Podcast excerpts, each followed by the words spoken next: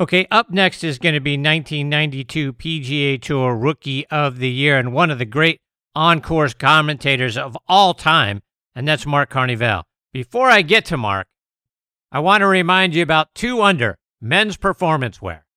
They're the unofficial underwear of the PGA and the 2020 Ryder Cup team. Rickie Fowler is their global ambassador, and over 50 other PGA, Korn Ferry, and Champions Tour players wear them.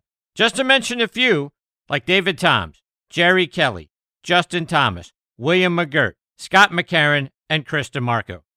The Joey Pouch technology provides the ultimate male asset management, delivering maximum comfort from the tee box to the boardroom to the bedroom. Use code NEXT20 to save 20% off your order at 2under.com. That's the number 2 UNDR.com. 2 Under, performance in your pants. And you walk a lot of miles in life and on the course, so make sure you're walking in the right shoes. Skoni changes the game with an affordable line of the most comfortable, versatile, slip on golf shoes that can be worn anywhere. They're made with breathable microfiber fabric, spikeless treads, and an adjustable lace lock. And they're easy to clean, too, so spend less time changing shoes and more time living in them. Visit Skoni.com and use code NXT on T20. So next on T20 at checkout for 20% off. That's Skoni.com, S K O N I.com. They're also available at golf specialty retailers and green grass pro shops nationwide. Relax. Easy now. Find your happy place. It's all in the hips.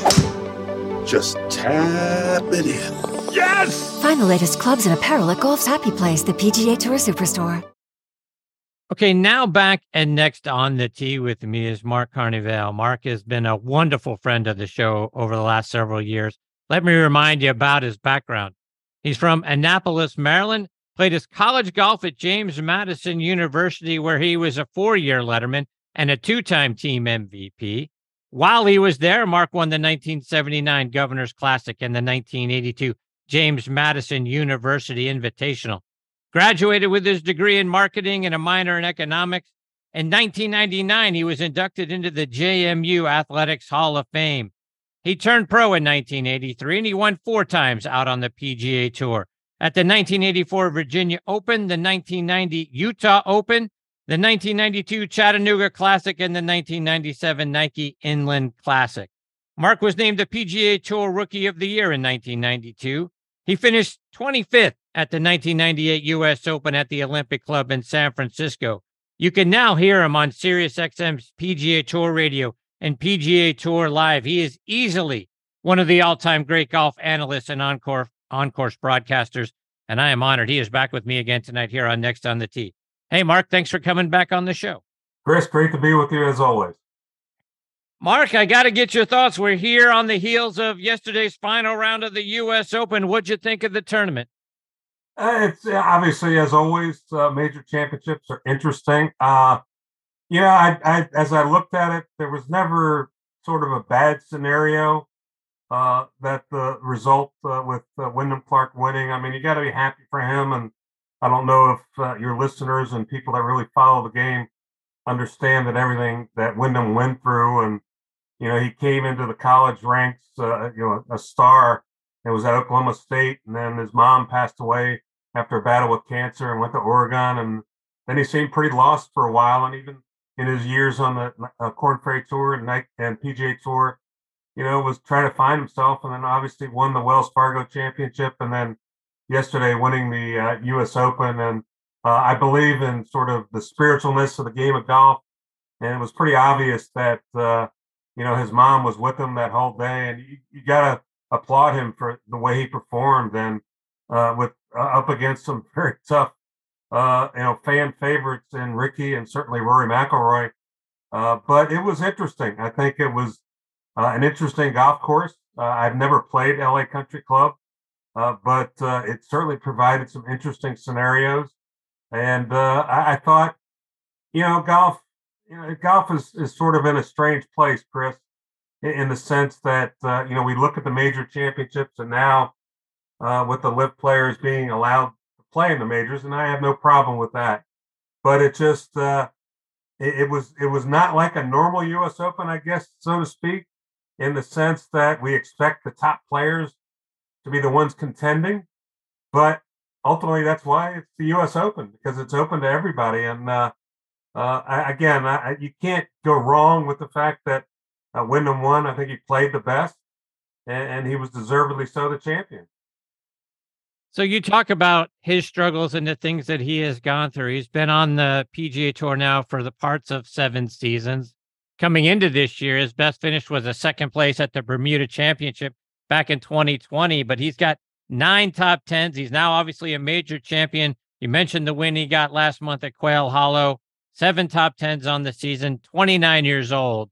Is this a guy now that is free of all of that stuff? We've seen guys in the past, once they win one major, things seem to come a little bit easier for him. Is this a guy you think is going to be fighting for multiple majors as we look out into the future? I think it might depend on the golf course, but I think again, it's it, it was it was as if he had nothing to lose on Sunday. And certainly Rickie had a lot to gain, and certainly Rory had a lot to gain. So I think the pressure, and it appeared that the pressure wasn't, uh, you know, having the best of him. Uh, I think that, but now you get in that position, then the expectations are are high, not only amongst himself, but certainly the fans, and uh, that that's when golf I think becomes tougher, is when you can separate those expectations, Chris. Uh, he's going to have a lot more personal expectations of himself, and I think the fans will as well. You mentioned Rickie Fowler, and I, I know I was rooting for Rickie.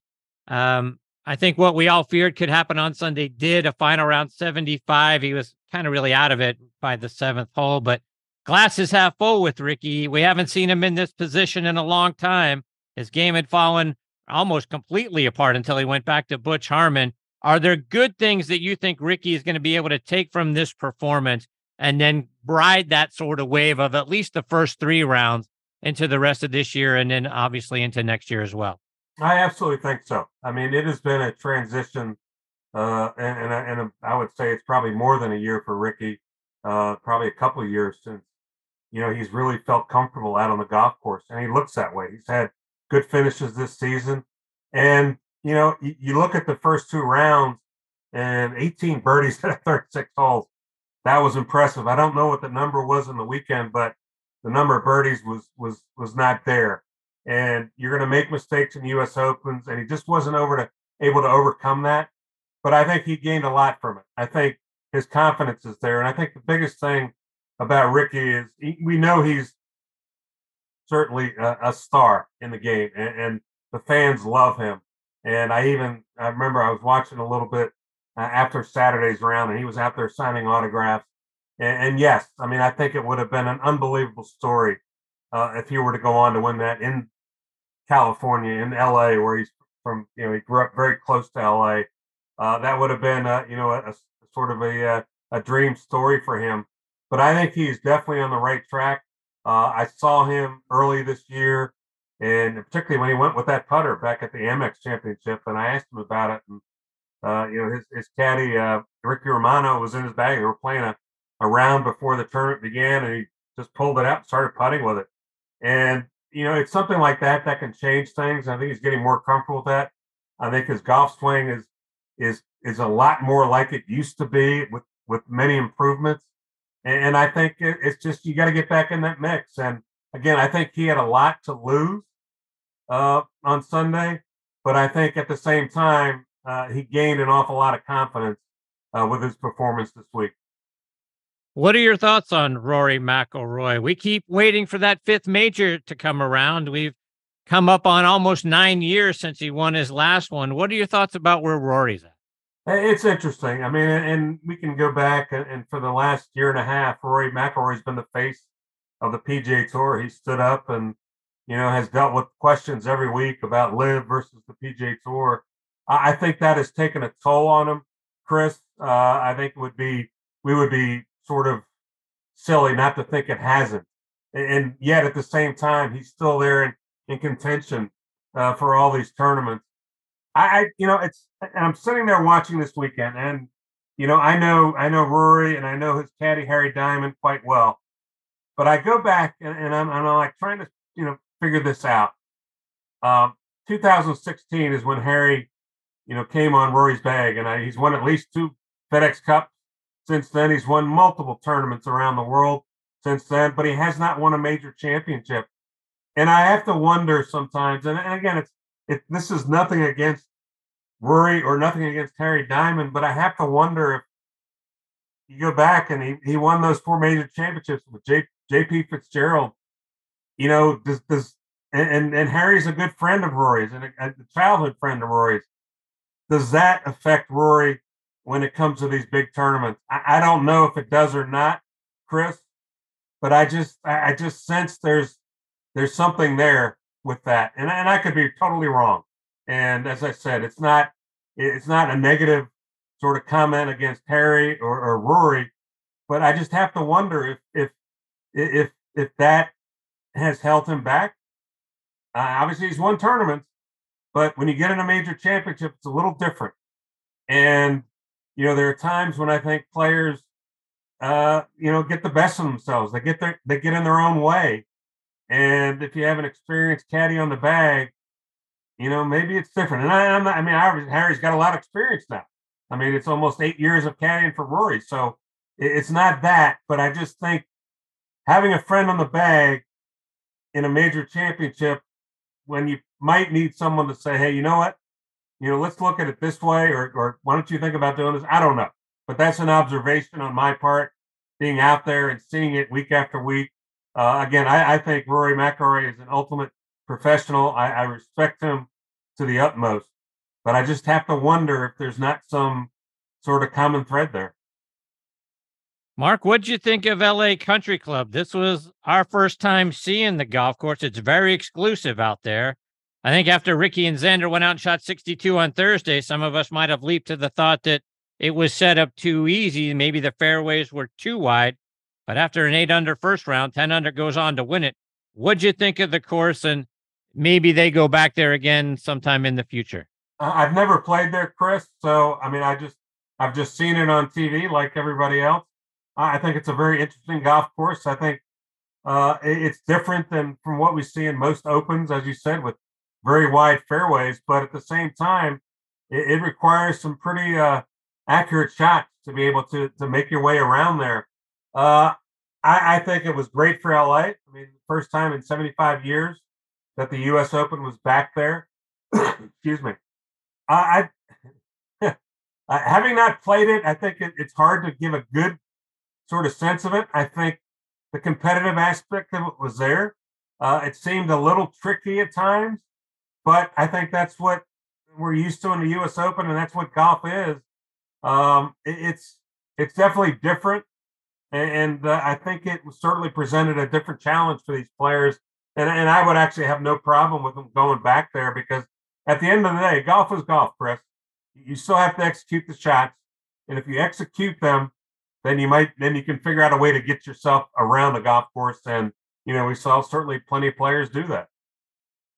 Mark, switching gears, almost two weeks ago now, Jay Monahan and Yasir Al-Rumayyan dropped a big bombshell on all of us.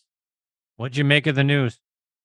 Uh, you know, very similar to what uh, Tom Watson, you know, sent in a letter. I, I am I'm I'm a bit disappointed. Uh, I, am a bit confused because there was no meat to the announcement other than this, uh, you know, venture. Um, I, I, just don't think there's enough information out there, Chris. Uh, uh, and it has nothing to do with the Saudis or anything else. I, I just don't know how this helps the game of golf. Uh, I don't know how it helps the PGA Tour players. Uh, as Tom said in his letter, and I don't know if you've read it or not. I did. But there's just a lot of uncertainty. And, you know, what does this mean for the tour? You know, who do we who do we report to? I know a lot of things were said, and it was a very closed meeting. Um, you know, for since I got on the PGA Tour, it was it was always reiterated that this is the players' tour. But how do you come to a decision like that without involving the players? And I talked to I texted a number of players when the announcement came out, and they had no idea about this. Um, I, I, you know, if it helps the game of golf, you know, I, I'm, I have no problem. But the reality is, we don't know enough information about what's going to happen and, and where this takes us. I have my suspicions as to what ultimately might come about of this. Uh, I think that there's a possibility that we could see a world tour. And obviously, when you go back to Greg Norman back in the early 90s, that's kind of what he wanted. Uh, I don't know if this is the case or not. And I have no information that makes me believe this is true. But I have a I have a sense that we may see something like the Premier League, where you have I don't know the number, say 50 players that play in these events around the world, and then maybe the last 10 or 20 get relegated every year. Uh, I don't know. Uh, what my biggest concern is uh, is not only for the players, uh, what this game represents, what it's always stood for, uh, because these events are all about the communities that they're in and being able to generate uh, charitable dollars. I, I just I don't know where we are with that. I think about all the tournament sponsors that have have, have stayed and, and been, you know, a partner with the PGA Tour for so long to put these events on and sort of where they're at. Um, I, I, but again, I think the biggest thing is that we just don't have enough information about what this all is going to look like. You mentioned the world tour that that Norman tried to get off uh, the ground back in the mid '90s. You were on tour when all of that was going yeah. on. What was it like back then when Greg was trying to get that thing off the ground? And why do you think he was able to get it off the ground now and not back then? I, I don't know the reason why it didn't. I do know that uh, uh, basically after everything went through, and, and I know Commissioner Finchem was was leading the charge against it. I mean, we we ultimately founded these World Golf Championships. Uh, I don't know if that was a substitute for them. I think that there was some again, this is all speculation on my part, Chris. I don't I don't know all the facts, but my guess is there there was some uh, you know pushback against basically one player's idea of what golf should be, um, and it sort of went against all the sort of against the principles of what the tour represented uh, by going to something like that. And uh, I, I you know, I just I don't know if it can exist or not. Uh, I, I don't. I, I, I can honestly say I haven't watched any of the LIV Golf. Uh, look, these guys are the the best players in the world, and as a as a professional golfer and still a member of the PGA Tour, I want the best players playing against one another every week. I I, want that. Uh, I don't. It doesn't mean that I we can't have competition. We can't have different formats, but I think at the end of the day, what is important to me is, is what the PGA Tour represented for years and years and years about going to these communities and generating charitable dollars for these uh, these, these communities and, and, and, title sponsors coming in there and, and, using that to their benefit. And yes, uh, there's a lot of money being spent. I think maybe uh, you know there there was talk of you know too much money being spent on fighting these legal battles. Uh, I don't know uh, to the extent of that. Uh, obviously, it was going to be a never-ending battle for a while, and I think, you know, again, I think that the the reality was they both realized this was like a, uh, you know, a battle that wasn't going to end. I, I, do think that was a smart move on that part, but at the same time, uh, I, I, don't, I don't know where where it's going, and I think that Greg Norman, I, I can't knock him for having an idea, uh, you know, of, of believing that the best players in the world should be showcased but at the same time, it's got to be equitable. It, has got to be uh, fair in, in, the sense of of being able to be a part of that and, and earning your way into that. Um, I, just I don't I don't know, and, and, it just seems like the timing may have been really bad uh, when Greg uh, you know decided to propose that, and uh, unfortunately, you know it was it was almost there was this thirty year vendetta uh, against the tour that he finally found someone that was willing to fund it. Does it send up red flags for you at all that shortly after the deal was announced and Jay Monahan met with the players at the Canadian Open, he announces that he's got an undisclosed illness, and neither Tyler Dennis nor Ron Price, the guys that are now taking over in the interim, they say they haven't spoken to him, don't know what the issue is. Uh, I don't either. Um, I could understand the pressure of it. Uh, I mean, this is this is tough, and as as I mentioned earlier, this is supposedly the players' tour. Uh, I, I have I have a problem with the players not being involved with this decision. Um, I, I I have ultimate respect for Tyler and Ron Price, but they're not players, and, and I think and and I may have mentioned this to you before, Chris. I mean, you look at every other sports organization uh, in the world, and there are former players somewhere in the management. They're not they're not the commissioner. They may not be senior vice presidents, but they are in there, and they're in there for a reason because they've had the experience of playing this game, and there's no substitute for that experience. Now, do they have every aspect of the business world? No, but they understand what it takes for these guys to play.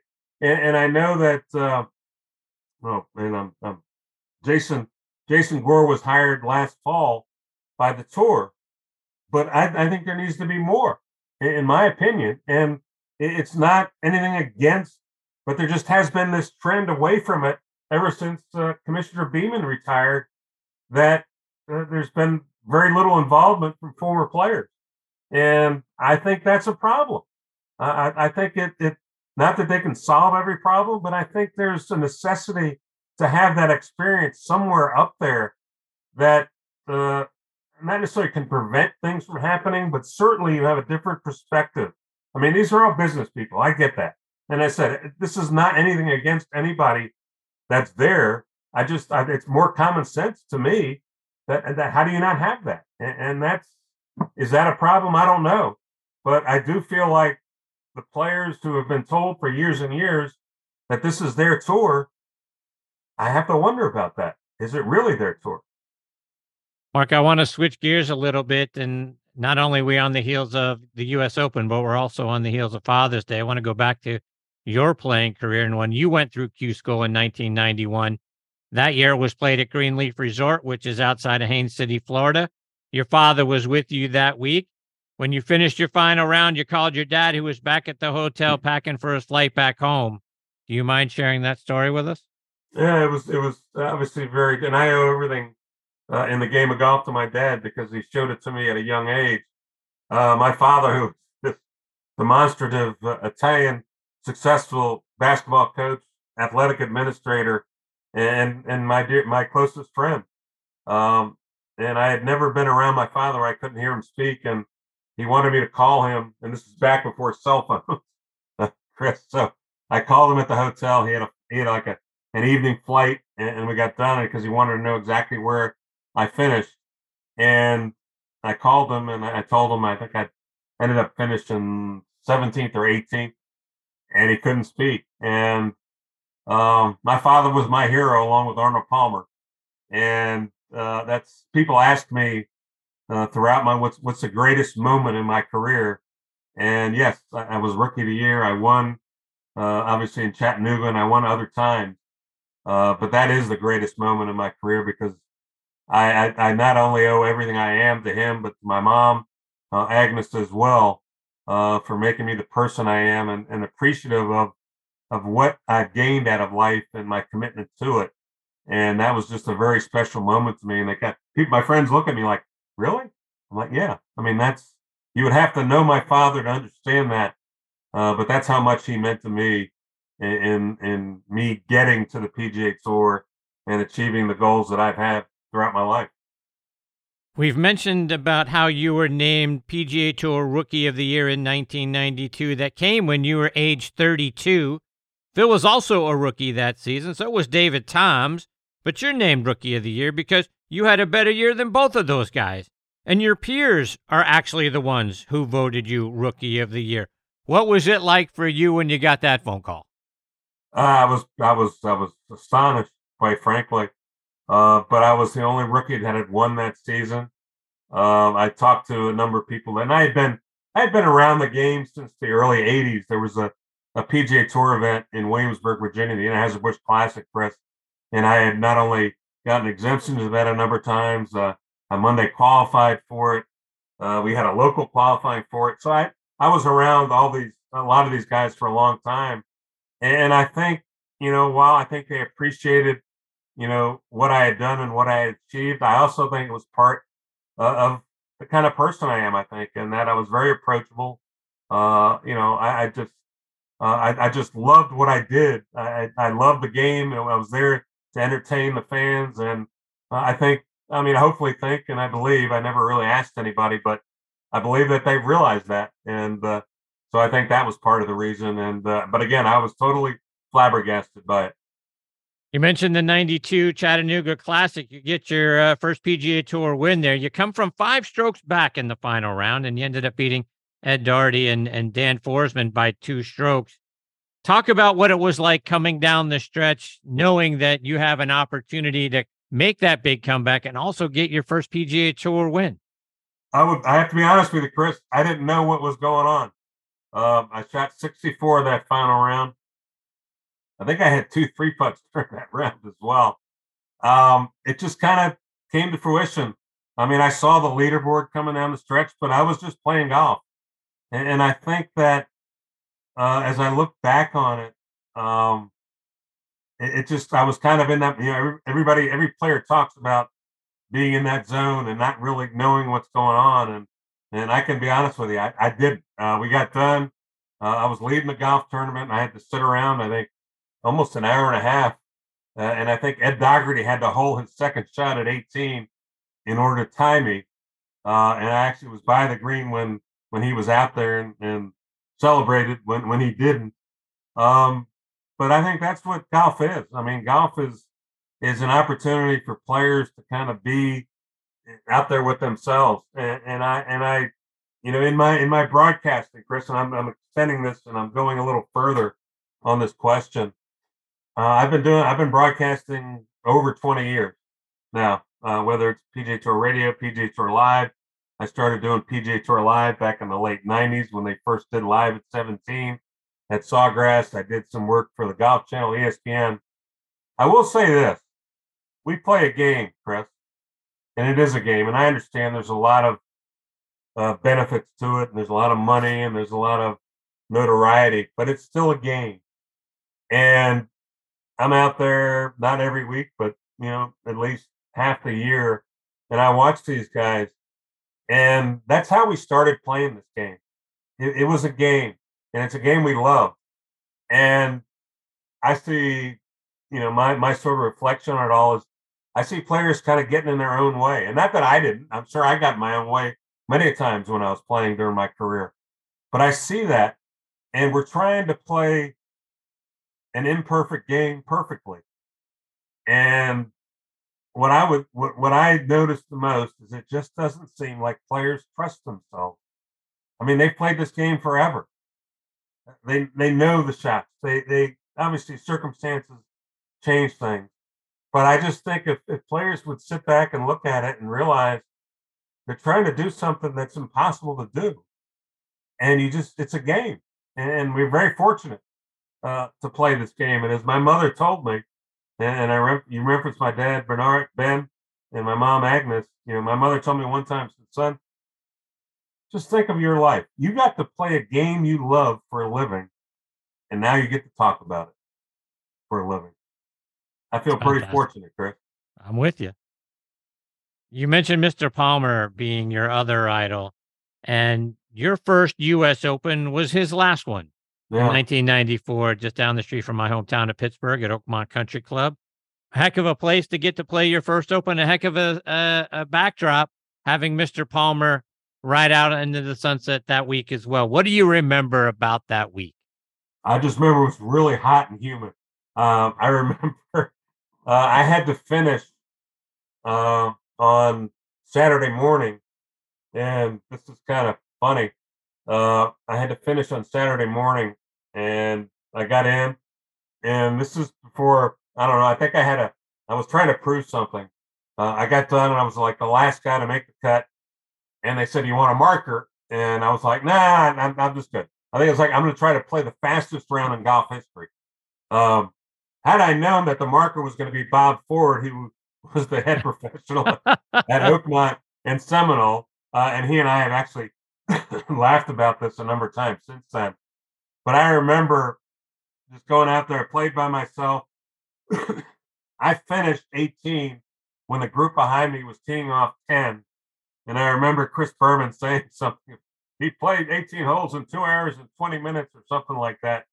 But I remember walking into the locker room, still dressed, and walking into the shower and just turning the shower on. It was it was that humid. Uh, my father came up. He didn't get there until about halfway through that round in the morning.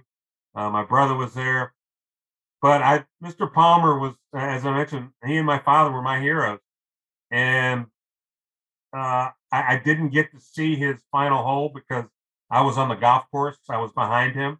Uh, he finished before me. I've seen video of it, but he is what professional golf. I mean, he represented what professional golf is: uh, a gentleman, understanding his place in the game. Yes, there, there are so many benefits to it, but there's a humbleness. There was such a humbleness to him and appreciation. I mean, he would look you in the face. He would look at you in your eyes when he shook your hand, uh, and you knew he shook your hand. Um, the way he signed his autograph, and just the way he felt like he needed to carry himself. And I think he learned that from his father. Uh, I learned a lot of things from my father, and there was a lot of similarities that I that I sort of uh, gleaned from both Mr. Palmer and my dad. Uh, I think they were very. My dad was probably a little bit older uh, than Mr. Palmer, but uh, they were from that same era where they worked hard to achieve things in life, and you got the benefits from that. But nothing was ever expected; everything was earned, and I just think he's exemplified, and he is he has made uh, golf what it is today, and then certainly uh, Jack Nicklaus and Tiger Woods have added to that. But to me, he just re- represents what a professional golfer that plays on the PGA Tour should be. And uh, I've, I've, always had his utmost respect. I was very fortunate uh, to be able to go to his uh, memorial service in Latrobe, uh, you know, after he passed away. And that's a memory that I will carry on for the rest of my life. Mark, you are now one of the all time great on course broadcasters. Talk about making the transition from being a player to now out there describing what we see and painting the picture of what's going on during the course of a golf tournament. Uh, it actually took me a while uh, after I quit playing competitively to be able to go out and enjoy playing golf. But when, when I when I decided uh, to, go to broadcasting. I, I, really ultimately had wanted to work for the PGA Tour, as you know, we talked about briefly about being part of that. And I went on to the other side, and I was a tournament director uh, for two years on which was a Buy.com tour, which is now Korn Ferry Tour. And then I was a, a year at PGA Tour Champions event in Hickory, North Carolina, and that didn't work out.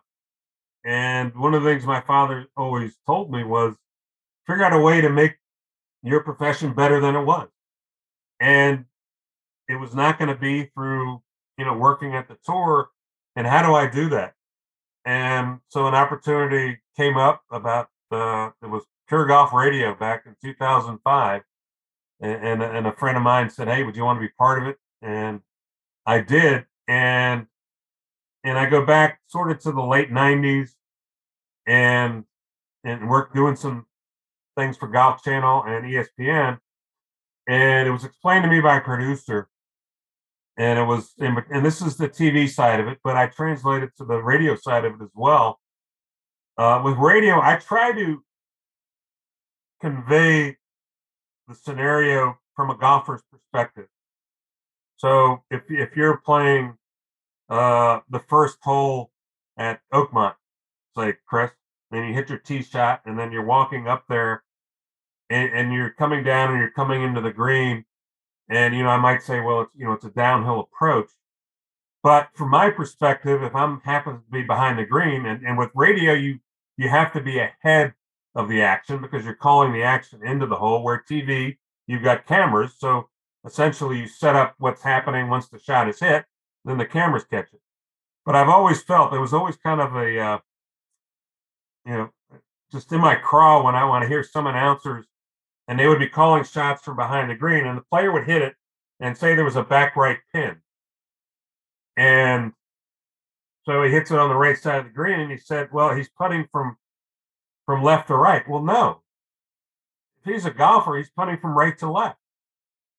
And and I felt like I I I wanted to make sure that the the person listening, it was like they were playing the hole because if if I came up to you, Chris, and you're playing the, the first hole at, at Oakmont, and I said, well, he's putting from left to right, but the pin's on the left, you're probably thinking, well, he must be left of the hole. Well, he's not because he's putting right to left. And I just think you have to, to add whatever you can with a listener. And, and you know, we're referenced many times to, to the great Vin Scully uh, about the baseball game and that you can never paint enough of the picture.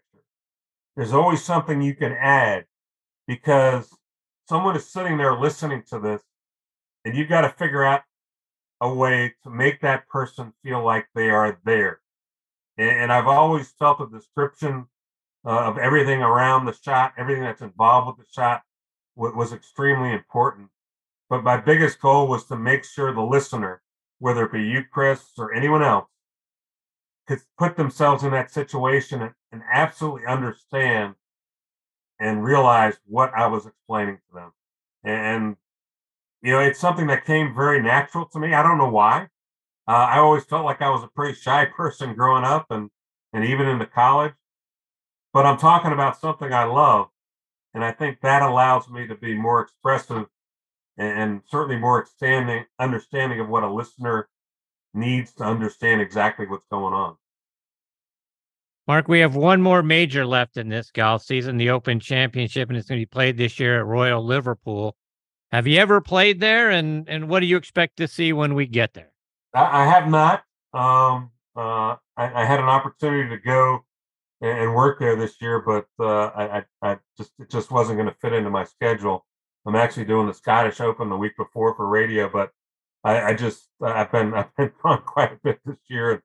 Uh, I'll make I'll make four trips across the pond this year, Chris. So wow, didn't want to stay another week.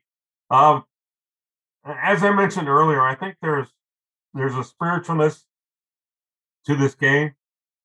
Uh, I think you know when you look back two weeks ago to the RBC Canadian Open, uh, if if somehow Tommy Fleetwood have would have won and beaten uh, Nick Taylor, he would have been the most hated person in Canada. I, I just have this feeling that uh, it's either going to be Tommy Fleetwood or Rory McIlroy that wins there. I mean, that was Rory's only Open Championship win. You know, would it be fitting that he goes back there and wins? Yes. Uh, Tommy Fleetwood, who who grew up very close to there in Liverpool, you know, would that you know would it would that be fitting for him to win? I, I believe in all that stuff. Whether it happens or not, I don't know. I think a lot is going to be due to the weather, like it is in every week and every tournament. Uh, when Rory won there, it was pretty wet and soft, and I think there's this misnomer that you know Rory's from Ireland and and it's like he plays a lot of links golf. Rory hits a ball so high, uh, it, it's like it, it's there, there's nothing sort of that that links it to links golf in the sense. Um, but that's that's kind of what I think. That's that's what I kind of hope happens. Is that maybe it comes down to those two, and uh, because I think at the end of the day, golf golf shines a light a light on great stories.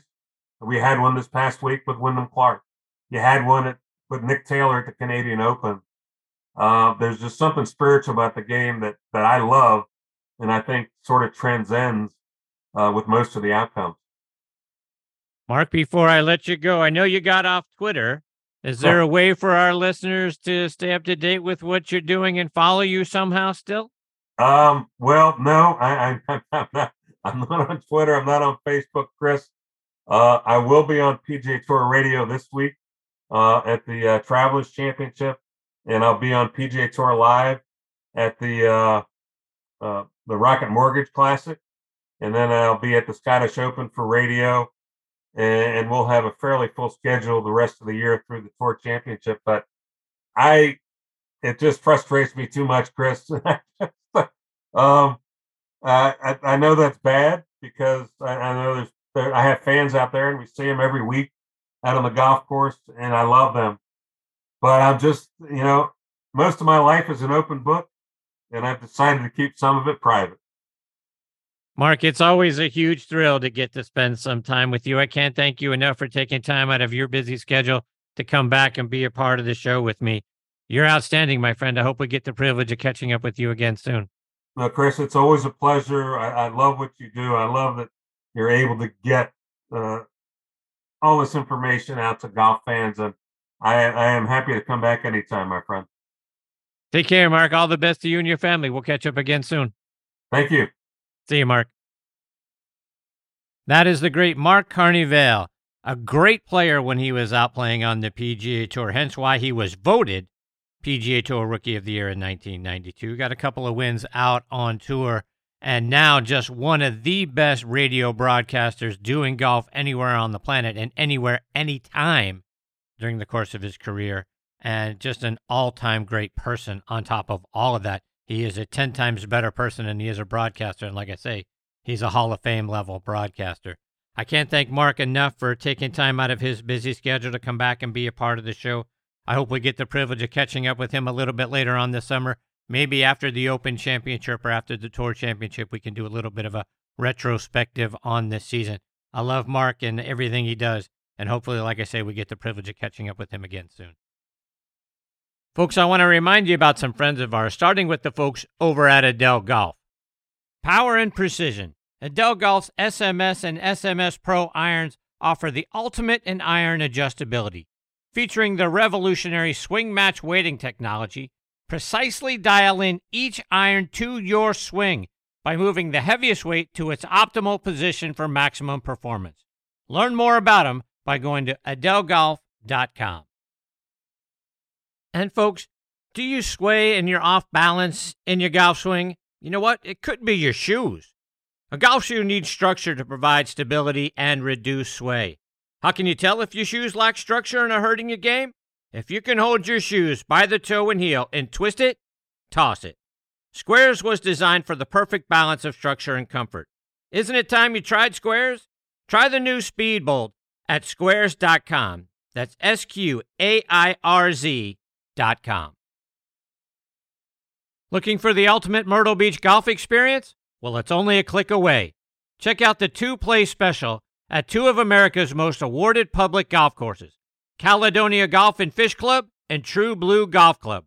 They are low country masterpieces featuring two iconic Mike Strantz designs. Play these two incredible courses for one great price.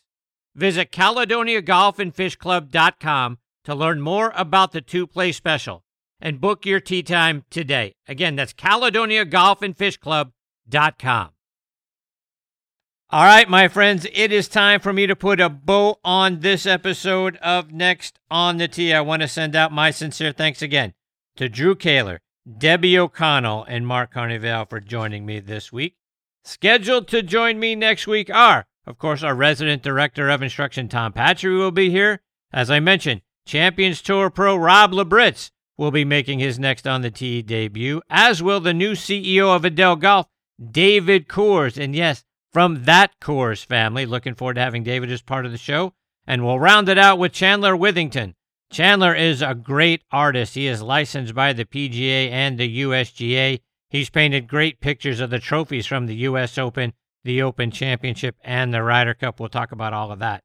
So, folks, I can't thank you enough for listening to this show and making us a part of your golfing content. This show is available as a podcast just about everywhere you get your podcasting content. We're, of course, on Spotify, Apple Podcast, Audio Boom, Player.fm. If you've got a favorite podcast app, we're probably on that one too. I want to send out a special thanks to the folks over at Good Pods for making this show one of their recommended podcasts. Download their free app and stream your favorite podcast on your favorite device there. And most of all, as I say, my thanks to all of you for being the greatest supporters in the history of podcasts. I appreciate you all so very much. Until next week, hit 'em straight, my friends.